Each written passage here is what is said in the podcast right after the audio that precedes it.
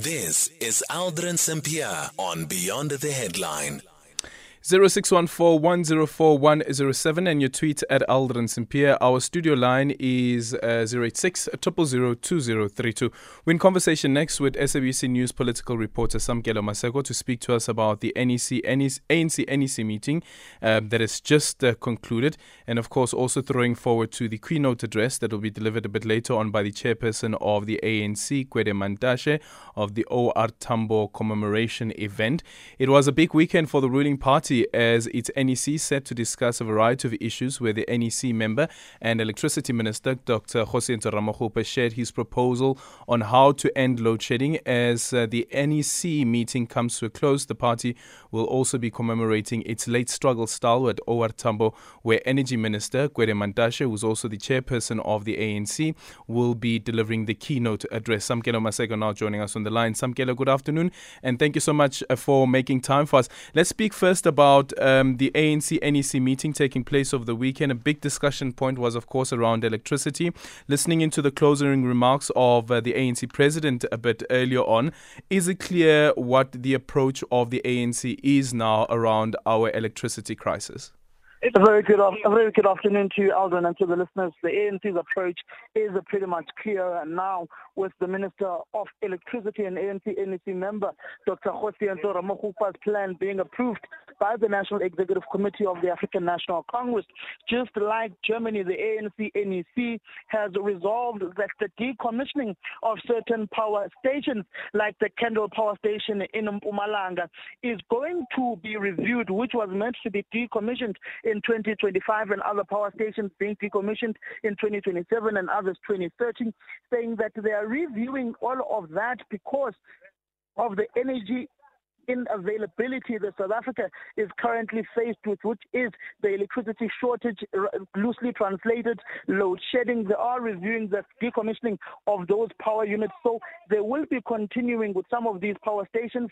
In the medium term, zero to six months, they will be refurbishing the oil, the oil gas turbines, which the, which the Eskom is now going to use to burn diesel in order to make sure that there is electricity within the country whilst they go on to refurbish three units that are currently down of the old coal fleet that Eskom is currently having. You obviously know that today seven other units broke down, which have uh, come out and to be uh, fixed and to be taken out of the grid as they go through their refurbishment and being fixed.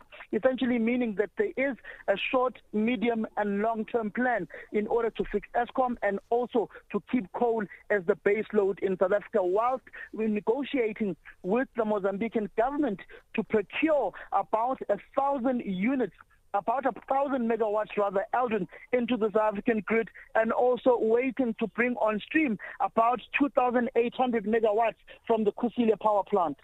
Then also looking at administrative issues, um, the powers of the electricity minister, was that issue dealt with at all? Um, and I'm also asking this on the basis that um, Mpho Makwana, the chairperson of Eskom, said a bit earlier on today at that uh, demand side management indaba that they are working on um, dealing with load shedding and also that there are five names that have been shortlisted for the CEO position of Eskom.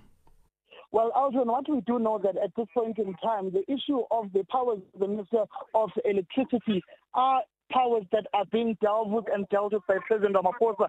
President Ramaphosa saying that there is no power struggle between the three the three ministers in charge of energy in the country, which is the Minister of Public Enterprises, Pravin Gordhan, the Minister of Electricity, Dr. Ramokgopa, and also the Minister of uh, Mineral Resources and Energy, Gwede Mantashe, who's actually just arrived now in Wattville to deliver the OR Tambo lecture here in the ANC as they commemorate 30 years since the passing of the longest serving president of the African National Congress.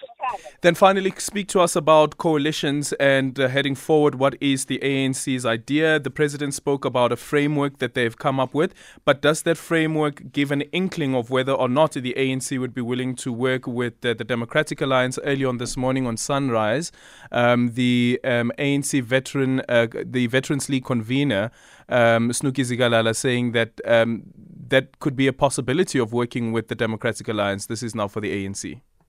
Well, Aldrin, the ANC says it's open to negotiating with every party. There are parties that they've put on the red line, which the ANC has huge differences with and says it will be difficult to work with them, but are saying that they have worked even with the Nationalist Party when we came about bringing the democratic dispensation in the country and saying that they will be negotiating with every party and they've taken a resolution that in coalitions they need to legislate coalitions saying there must be a specific threshold which is similar to the bill that the Democratic Alliance is bringing before Parliament on the issue of coalitions and also saying that the ANC is going to opt for the mayor, the mayor is going to opt for a mayoral system, uh, an executive system, rather than a mayoral system that you currently have in Johannesburg, Tshwane, and Ekurhuleni, saying that they want a similar model that is being used by the municipality of eThekwini, which avoids a winner takes all, and rather the composition of a mayoral committee is going to be done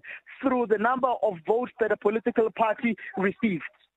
And uh, now, of course, the focus being on the OR Tambo commemoration that be taking place. And Gwede Mantashe, the chairperson, said to uh, deliver the keynote address a bit earlier on as well. The president did touch on OR Tambo's legacy, but also on coalitions. And now that you've spoken about Gauteng, what did he have to say about that? The ANC president basically congratulated the province of Gauteng for winning back the lost ground and for forming new collaborations, saying that it speaks to the legacy of the longest serving president of the ANC, Oliver Reginald Tambo, who left South Africa when the ANC was in exile to go and build alliances for the African National Congress in Switzerland, in Sweden, in the United Kingdom. You go to Cuba, you also go to Venezuela, where the ANC has strong roots. You go to the to the Soviet Union as well, where the ANC had strong linkages with abroad whilst he was fighting for the liberation of this country. It, in essence, President Ramaphosa congratulating Panyaza Lesufi, TK Nciza, and the provincial leadership of the ANC in Gauteng for forming relationships and collaborations with other political parties in order to constitute governments in these hung metros in Gauteng. Thank you so much for your time. SABC News reporter Samkelo Maseko, who will be following the uh, Tambo Memorial Lecture that will be delivered um, by Gwede Mantashe, that is the chairperson of the ANC.